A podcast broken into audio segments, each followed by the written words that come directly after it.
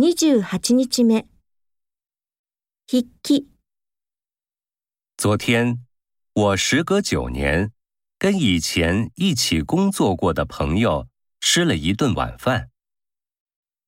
原本我们约好傍晚六点整在有乐町站会面的，可五点三刻的时候，他给我发来一条信息说会没开完，估计要晚到半个小时。那时我已经到了有乐町站，怎么打发将近一个小时的时间呢？我边想边往站外走。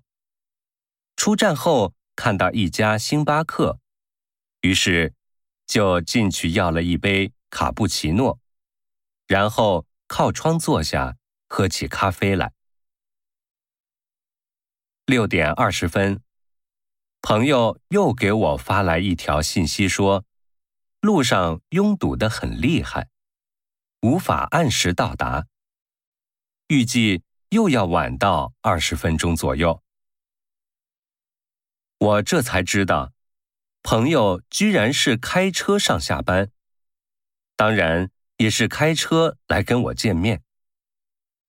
不过，要知道傍晚六七点钟。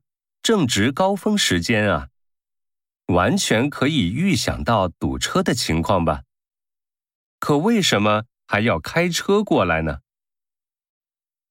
没办法，既然已经来了，等了，那就等到最后吧。最终，朋友整整来晚了一个半小时，把我饿的肚子咕噜咕噜的叫个不停。朋友为了向我表示歉意，请我吃了烤牛排套餐。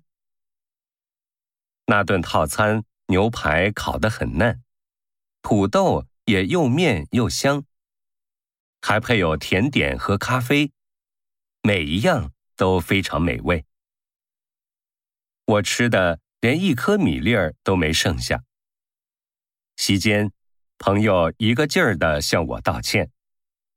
不过，我早已被一桌子的美食感动，气儿也跟着消了。